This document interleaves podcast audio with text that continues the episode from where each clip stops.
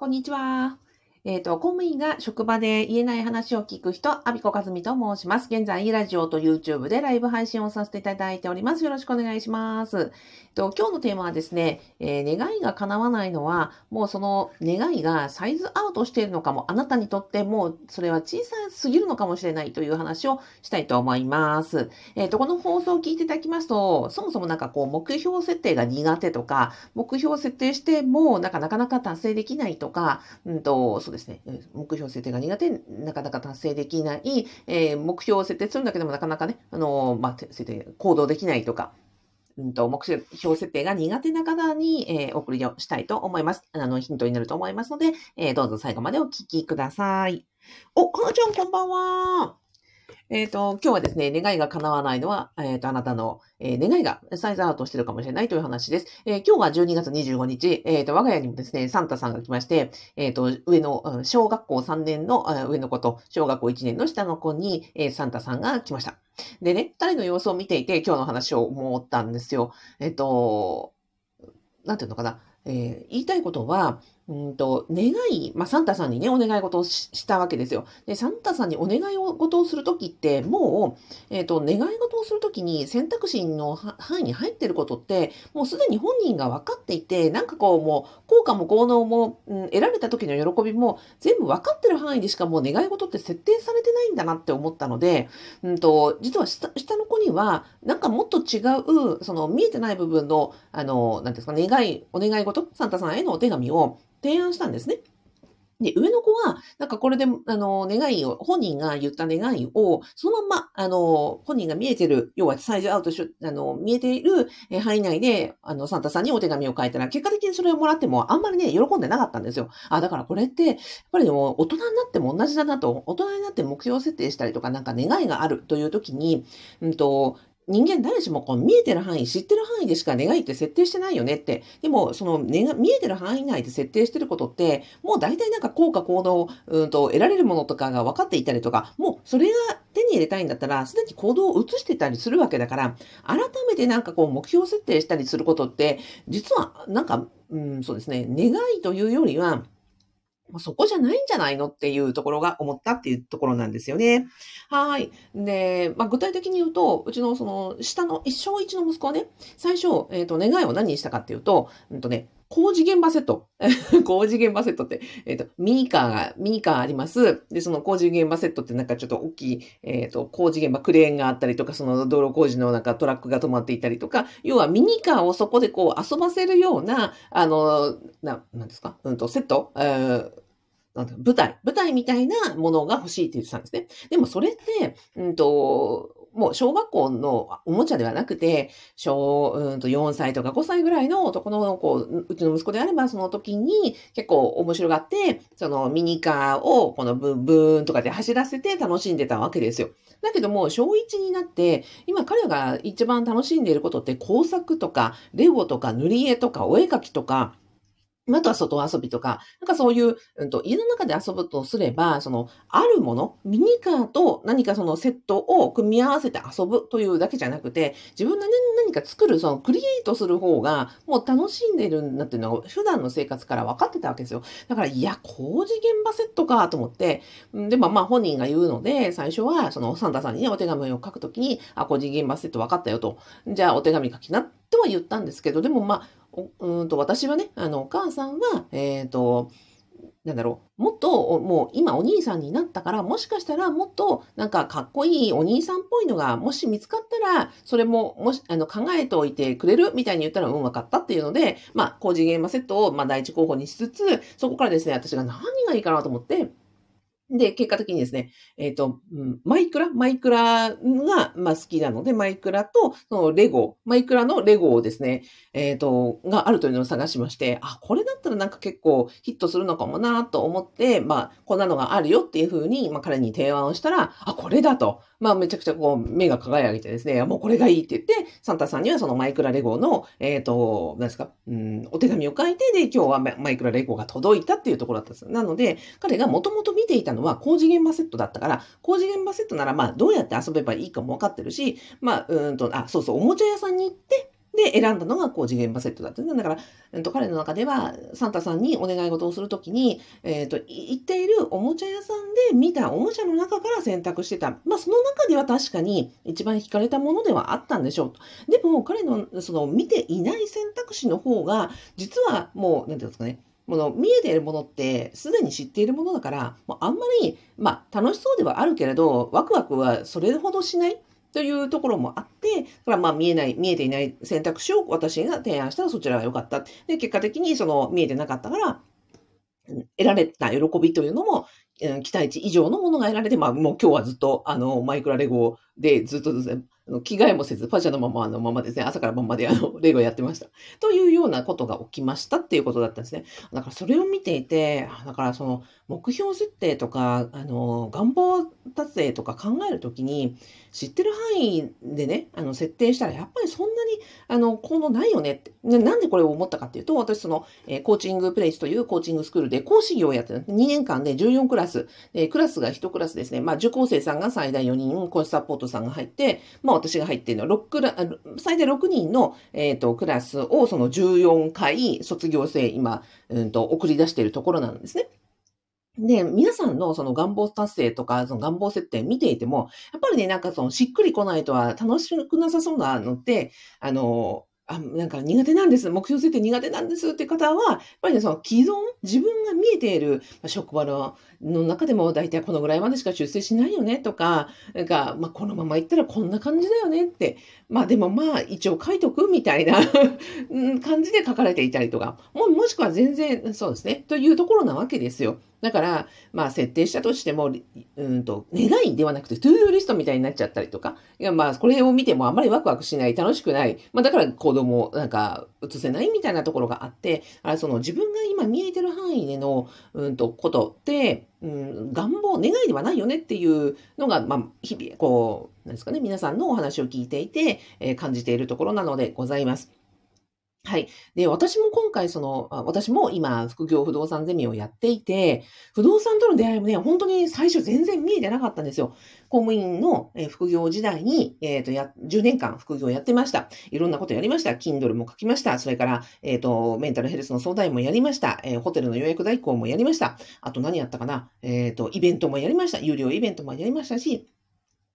何やったっけ？まあまあいろんなことやりましたと。で、その時に、えっ、ー、と、やってたことっていうのは、やっぱり自分が今までやってきたことか、周りの人がやっていたからやれたんですね。例えば、Kindle も、私の知り合いが Kindle を出して、すでにいらっしゃった。まあ、しかも公務員ですよ。公務員の方で、えっ、ー、と、実際に詩集、ポエムの詩集を Kindle で出しましたっていう現役の公務員のさんがいて、え、あ、そうなんだって、公務員でもその、Kindle って出せるんだって、まず、まずその電子書籍を知らなかったですからね。私出した、一番最初に出したのは、2000、2017年に出したんですね。で、その方は2016年に、えっ、ー、と、電子書籍でポエム、えー、小、えー、詩集を出されていたので、まあ、相当早いですよね。あの、もうだから今何年 ?2017 年。私でもう5年前ですし、その方はまあ6年前に電子書籍を出版されてた。え、そんなことができるんだっていうふうに思って、で、そのやり方をいろんな方にね、知ってる方から教えてもらって、で、えー、自分も出したっていうのが2017年になるわけですよ。なので、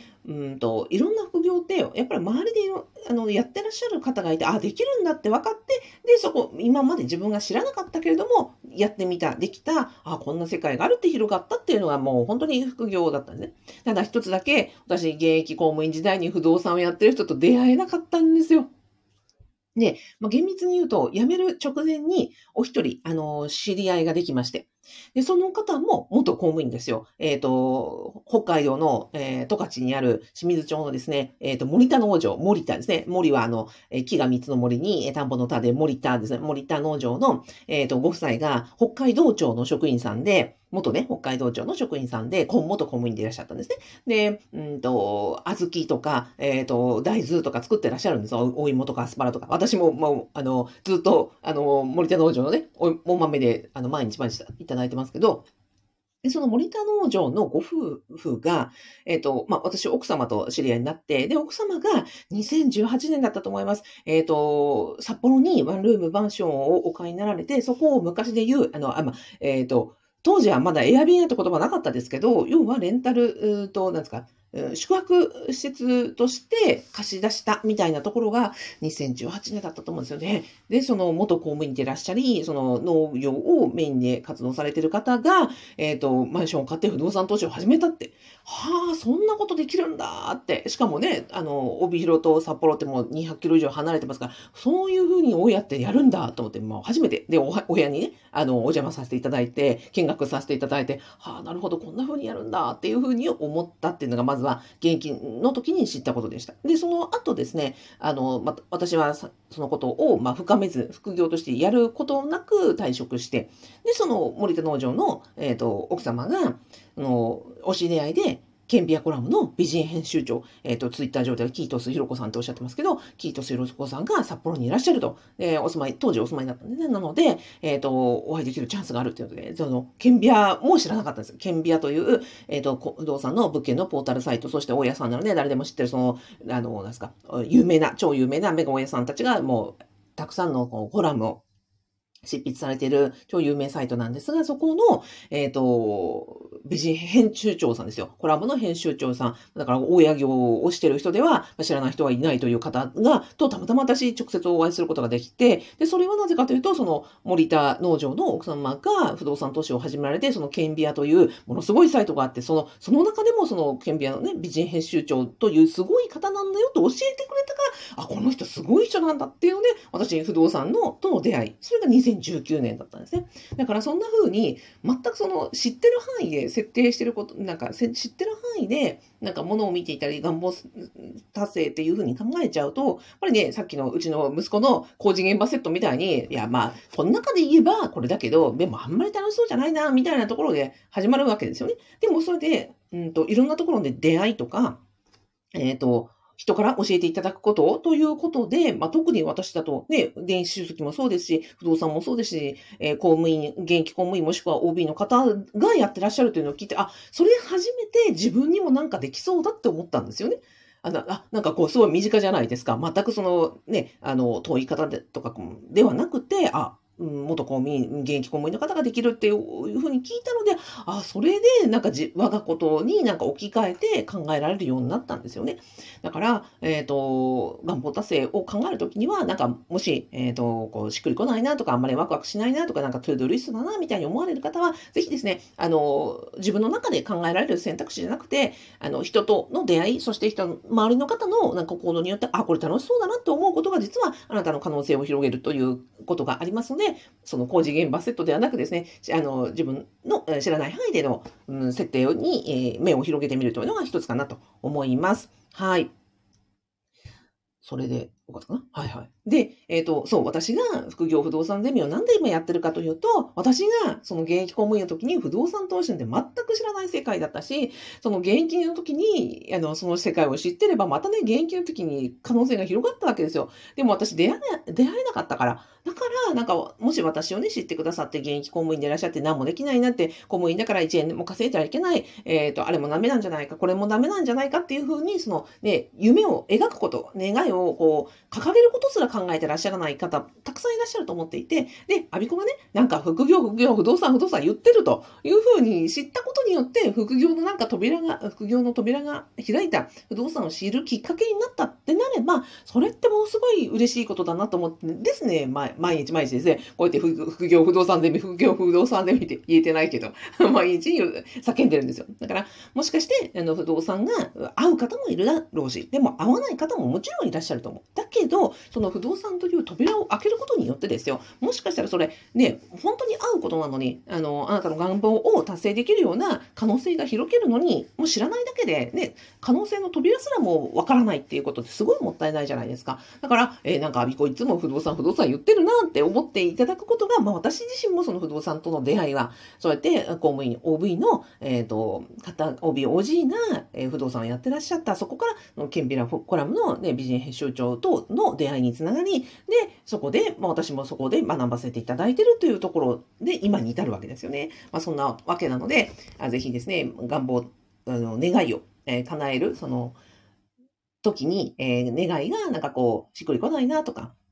なかなか叶わないなとか、えー、そういうの苦手だなと思ってらっしゃる方は、ぜひもう未来の扉を開いてみてください。で、今の話でね、ピンと来た。あじゃあちょっと不動産の扉も開いてみようかというふうに思っていただけましたらですね、アビコカズミの副業不動産ゼミの無料動画セミナーをご用意してますので、動画の概要欄とラジオの説明欄に、えっ、ー、と、リンク貼ってますので、ぜひ見てみてください。見るだけで全然無料なんで、で、扉開いて、いや、なんかこれ違うなと思ったら閉じていいんですよ。ね。で、あの、まあ、もし入られたとしてもですよ、別に1ヶ月ですぐ大会もすぐできるようにしてますんで、扉開いたに、あ、違ったなと思ったら、それはそれでよくって、私もいろんな本当に副業してきて、あ、これ違ったなとか、これ難しかったなとか、これめちゃくちゃ赤字だったとか、いろんなことを経験して、で、今に至ってるので、あの、いろんなことの扉開いて、いろんなところにこう、なんていうんですか、アクセスしてみて体験してみるとか、覗いてみるってすごい大事だなって、私自身が思ってるので、なんか、あなたの可能性の何かのきっかけになればと思って、こんな風に毎日ラジオを配信しているのでございました。はーい。えっ、ー、と、ラジオでは、はなちゃん、先ほどありがとうございました。こちらこそありがとうございました。みやび花頭さん、みやび花頭さん、みやび花頭さん、夜、夜までありがとうございます。あ、ゆかさん、こんばんは。ありがとうございます。やすさん、こんばんは。ひろしさん、こんばんは。今日は夜なのですね。そうなんですよ。日曜日だけね、21時にしてるんですよ。えっ、ー、と、月から銅は昼のね、えっ、ー、と、12時40分にしてるんです。それはその、職場のね、お昼休みが、だいたいお昼ご飯食べ終わってた頃かなって思うので、その時間に、あの、配信をしています。で、日曜日はね、ちょっと、日曜日の日中はだいたい私、あの、えー、えー、母ちゃん業か、妻業か、何？母、妻、あまあ、家事、えー、そのあたりをやってるもんですから、なかなかそこで、あの、わーわーギャーギャー、周りがうるさいので、えー、この夜の時間帯にコーチング講座がね、あの、あったりして、あとコーチングを受けてくださる方もいらっしゃったりして、で、この9時だったら確実に、あの、なんですか、仕事場にいるというのが分かってるので、日曜日だけね、9時にやっております。そんなわけで、えっ、ー、と、今日もどうもありがとうございました。えー、皆さん、あれですか、サンタさんとか、こういう願い、ね、願望達成とか、目標設定とか、ドリームツリーとか、そのあたり、好き、好きですか？大体ね、コーチングプレイスでその講座をしていて、ドリームツリーっていうその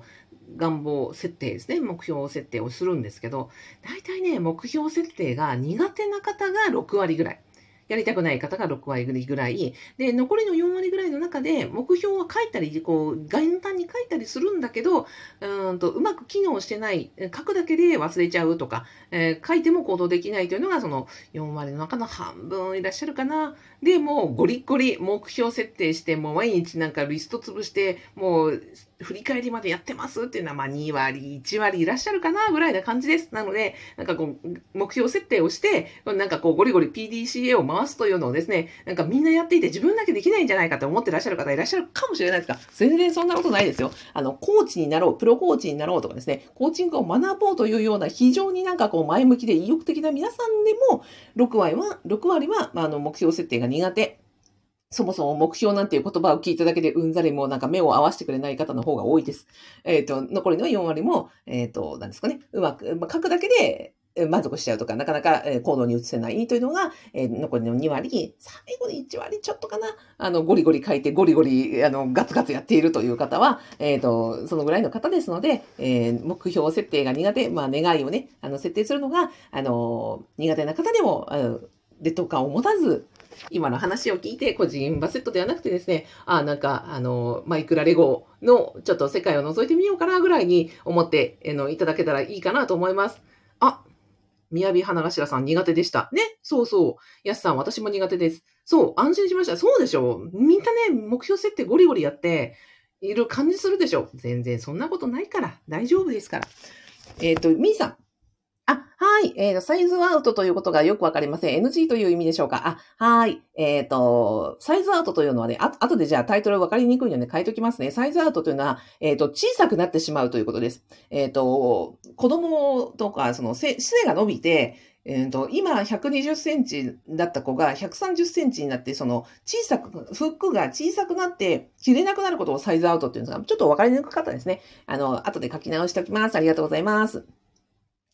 はい、えっ、ー、と、目標が適切、目標が適切でないから、えー、うまく成長できないということなのですが、えっ、ー、とですね、適切でないというよりは、まずはね、目標設定そのものをみんな苦手ですっていう話。だから、えっ、と、そんなに、えっ、と、目標設定ができないことを嘆かないでください。みんなそんなもんですっていうとこですね。はい。あとは、えっ、と、目標そのものなんか願望って書いてみても、あんまりなんか、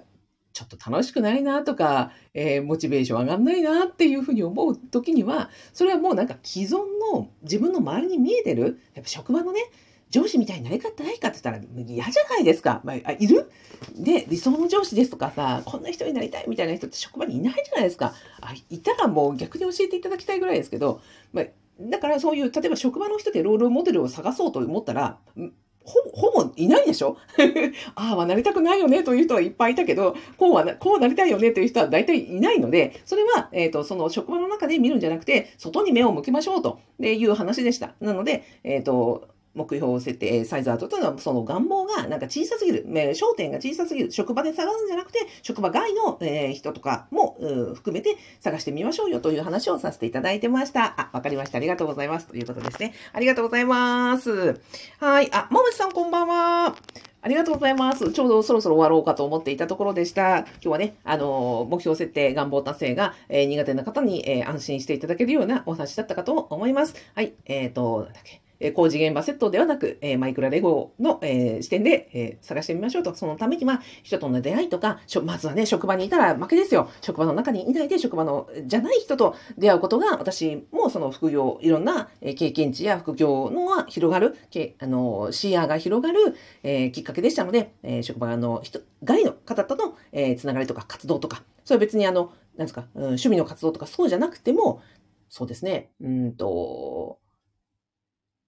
例えば子育てすれば学校のなんか行事に行くとかかもしれないし、ね、親がこの間なんか倒れて病院に行ったとかそういうことでもありますし、自分がその日常生活で行かないところとか接しないところとか、まあ、普段読まない本を読むとかですね、そんなでもあの全然ありですよ。あとは、なんかこう、この間私、歯医者に行ったら、普段読まない雑誌をペラペラってめくってみるだけでも全然違いますのでね、そんなあの簡単なところから、えー、こんな雑誌あるんだ、みたいな、へえ、みたいな感じで、えー、世界が、あの、そういうところから広がっていくと思いますので、えー、ぜひぜひ、え毎日できる簡単なところから、あの、ご自分の今まで見たことない、え世界を見てみてください。はい。それでは、今日もどうもありがとうございました。じゃあ、クリスマスのね、あの、夜に、あの、お話、えー、ご参加いただきありがとうございました。みーさんありがとうございます。えっ、ー、と、はなちゃん、えー、みやみはなしらさん、ゆかさん、やすさん、ひろしさん、えー、まましさん、えー、ありがとうございました。じゃあじゃあ、おやすみなさい。あ、メロピノさん、メリークリスマスだった。